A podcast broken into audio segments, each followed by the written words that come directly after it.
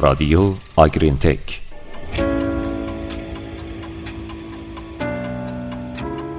سلام. با امید به اینکه خوب و سلامت باشین با پادکست 88 آگرین تک همراه شماییم. دوستان گرامی در پادکست قبلی در مورد تغییر نمره بدنی در دوره خشکی و تأثیر اون بر سلامت گاوها بعد از زایش صحبت کردیم.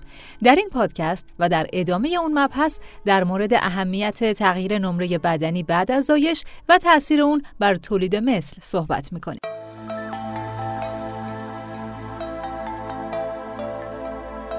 ممکنه خبر جدیدی نباشه اما تغییر نمره بدنی در دوره انتقال می‌تونه به شدت روی عملکرد تولید مثلی تأثیر بذاره. اگرچه امروز استفاده از روش های همزمانی فهلی باعث افزایش موفقیت در تولید مثل شده، اما هنوز هم کاهش نمره بدنی قبل و بعد از زایش می‌تونه تأثیر زیادی بر باروری داشته باشه. شاخص نمره بدنی با مرحله شیردهی تغییر می‌کنه. گاوهای تازهزا در اوج تولید شیر در توازن منفی انرژی قرار دارند و بنابراین امتیاز بدنیشون کاهش پیدا می‌کنه. از این رو از ذخایر بدنی برای تولید شیر استفاده می‌کنن. طوری که به ازای کاهش یک کیلوگرم از وزن بدنی انرژی لازم برای تولید 7 کیلوگرم شیر رو تأمین می‌کنن. گاوهایی که در اواخر شیردهی هستند در بالانس مثبت انرژی و این کاهش وزن اولیه رو جبران می‌کنه. پس شرایط بدنی برای تمام مراحل شیردهی متغیره. به عبارت دیگه BCS ایدئال بستگی به مرحله شیردهی داره. صدای آگرینتک دکتر پاول فریکه متخصص تولید مثل گاوهای شیری دانشگاه ویسکانسین سال 2020 مقاله‌ای در مورد باروری ارائه کرد که نتایج اون به این صورته. دکتر فریکه و همکارانش در مطالعی با دو گله در ویسکانسین با 1887 گاو نشون دادن گاوهایی که بعد از زایش وزن بدن از دست دادن فقط نرخ آبستنی 25 درصد در 40 روز بعد از تلقیح داشتند. اما گاوهایی که وزن بدن خودشون رو بعد از زایش حفظ کردن 38 درصد نرخ آبستنی داشتن و اونهایی که وزن بدنشون افزایش یافت 83 درصد نرخ آبستنی داشتن. تمام گاوها پروتکل همزمانی یکسانی داشتند. بنابراین تغییر بیولوژیکی که باعث این تفاوت بود تغییر نمره بدنی بود. به نظر می‌رسه که این تغییر تأثیر قابل توجهی بر باروری داشته. آزمایش دیگه ای که روی کیفیت جنین انجام شد توضیح داد که چرا این اتفاق میافته. زمانی که گاوها در سه هفته بعد از زایش کاهش وزن معنیداری داشتند، کیفیت جنین کاهش یافت. در این آزمایش محققین گاوهایی که در زمان تلقیح افزایش وزن داشتند یا تغییر وزن نداشتند یا چهار یا هشت درصد وزن بدنشون رو از دست دادن رو بررسی کردند. نرخ آبستنی برای هر چهار گروهی که گفتیم به طور متوسط 77 درصد بود. اما کیفیت جنین ها خیلی متفاوت بود.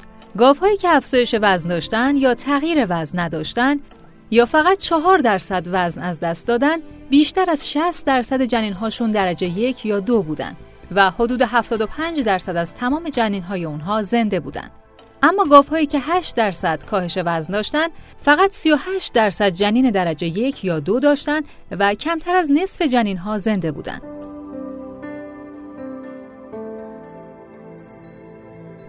همچنین مطالعه دیگری در برزیل با 234 گاو پرتولید بر سلامت گاوهایی که بعد از زایش وزن از دست دادن، وزن حفظ کردن یا افزایش وزن داشتن انجام شد. ابتلا به بیماری ها در گاوهایی که در اوایل زایش کاهش وزن داشتند، وزن بدن خودشون رو حفظ کردن یا افزایش وزن داشتن به ترتیب 75, 46 و 39 درصد بود. خب تمام اینها چه معنی میده؟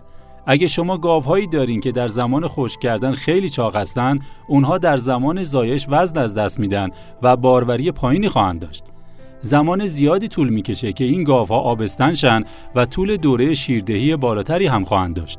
در این حالت اونها در اواخر شیردهی شروع به چاق شدن می‌کنن و زمانی که وارد دوره خشکی میشن کاملا چاقن.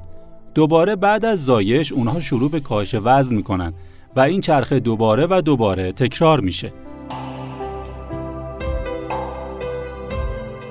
حالا سوالی که مطرح میشه اینه که چه کاری برای جلوگیری از این مشکل میشه انجام داد؟ پاول فریکه و همکارانش این شیش پیشنهاد رو مطرح کردند. اول اینکه نمره بدنی گاوها چند بار در طول شیردهی بررسی شه. شما باید نمره بدنی رو اندازه بگیرید و الگوی اونها رو بررسی کنید. با این کار می‌تونید در مورد نحوه تغییر نمره بدنی در گله خودتون در طول سیکل شیردهی اطلاعات کسب کنید و در مورد بهبود اون تصمیم گیری کنید. دوم اینکه نمره بدنی کمتر از 2.75 رو در زمان خشکی بررسی کنید. شما نمی‌خواید گاوها در زمان خشکی خیلی هم لاغر باشن چون گاوهای لاغر بعد از زایش ممکنه رکورد تولید شیر پایین و اوج تولید پایینی هم داشته باشن.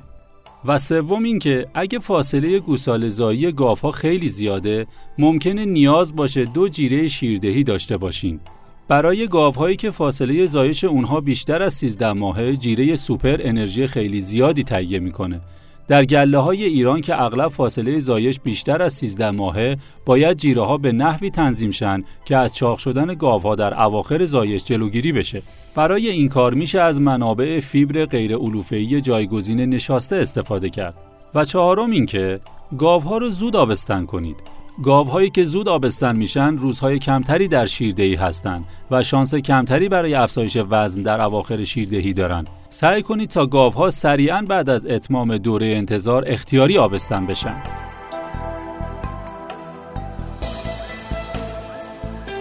و مورد پنج اینه که توجه داشته باشین که چند بار گاوها رو تلقیح می‌کنید. اگه شما 50 درصد نرخ آبستنی داشته باشید 90 درصد گاوها بعد از سه بار تلقیح آبستن میشن. و مورد ششم اینه که اگه یه گاو تا روز 150 شیردهی آبستن نشد اون رو به عنوان یک کاندید برای لیست بدون تلقیح در نظر بگیرید. نتیجه کلی این که استفاده از نمره بدنی ابزار مدیریتی کارآمدیه که از طریق اون می‌تونید سلامت گله خودتون رو افزایش بدید. گروه بندی مناسب و جیره متعادل ابزارهایی که می‌تونن برای حفظ نمره بدنی مناسب استفاده بشن. افزایش فاصله زایش باعث چاق شدن گاو ها میشه و آبستن کردن به موقع اونها می‌تونه از چاق شدن بیشترشون جلوگیری کنه. همینطور افزایش نمره بدنی در دوره خشکی و کاهش نمره بدنی در اوایل زایش باعث افزایش ابتلا به بیماری های متابولیک و کاهش عملکرد تولید مثلی میشه. پس با بررسی نمره بدنی گاوها در طول سیکل شیردهی و درک روند تغییر نمره بدنی در گله می‌تونید با کمک مشاوران تغذیه و دامپزشک سیستم مدیریتی مناسبی برای بهبود شرایط نمره بدنی ایجاد کنید. از تغذیه زیاد مواد نشاسته‌ای در اواخر شیردهی خودداری کنید چون باعث چاق شدن گاوهاتون میشه. متشکریم از همراهیتون با پادکست این هفته آگرین تک تا شنبه بعدی خدا یار و نگهدارتون.